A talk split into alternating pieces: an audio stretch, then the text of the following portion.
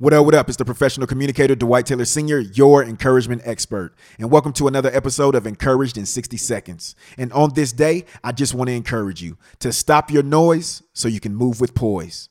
Listen, I know that each and every one of us deals with a lot of noise each and every day. Maybe it's the people in our ear who are constantly talking to us. Maybe it's social media at our fingertips, or it's just the random busyness of life. But even with all that going on, I need you to make time in your day to make all that noise go away. Because here's what I know time given to intentional thinking can lead to purposeful action. And I need you to be purposeful each and every day. So, with that being said, I'm gonna leave you like I always leave you and encourage you like I always encourage you.